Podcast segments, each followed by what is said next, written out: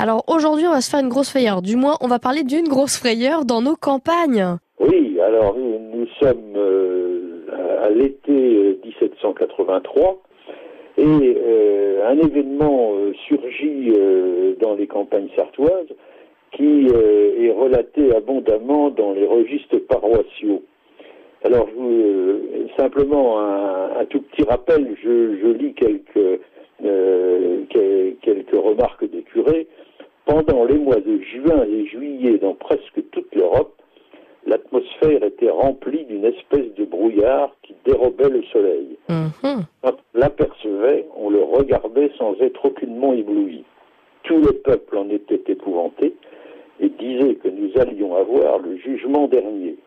Le soleil apparaissait rouge, la rosée était sulfureuse. Alors ce sont là euh, des, des, des extraits qu'on trouve dans les registres de Brulon, Évaillé, Montmirail et, et bien d'autres dans la Sarthe.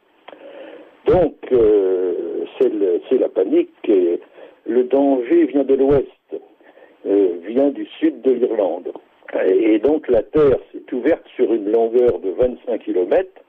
Des cratères apparaissent pendant plus de six semaines et on, ça, ça projette de grandes quantités de poussière, de gaz, euh, les terres sont recouvertes de cendres, les records de chaleur sont battus et un quart de la population périt de la famine, disait-on. Bien évidemment, le, le nuage va se répandre sur l'Europe et, et toucher euh, d'abord euh, les îles britanniques et puis l'ouest de la France. Dans nos régions, ben, on n'y on, on y coupe pas, et d'un, d'un village à l'autre, euh, ben, le, le, le, la, l'angoisse monte. Alors on, est, on, on ne sait pas exactement combien il y a eu de, de, de victimes, parce qu'on n'a pas d'outils statistiques à l'époque.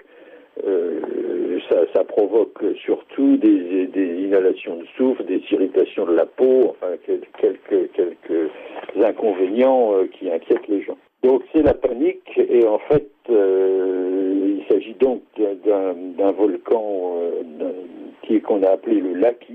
Et on, les, les historiens plus tard, donc je rappelle nous sommes en dix-sept cent quatre-vingt-trois, les historiens plus tard euh, diront que cette, ce phénomène qui va durer plusieurs mois a contribué au, a contribué au déclenchement de la révolution.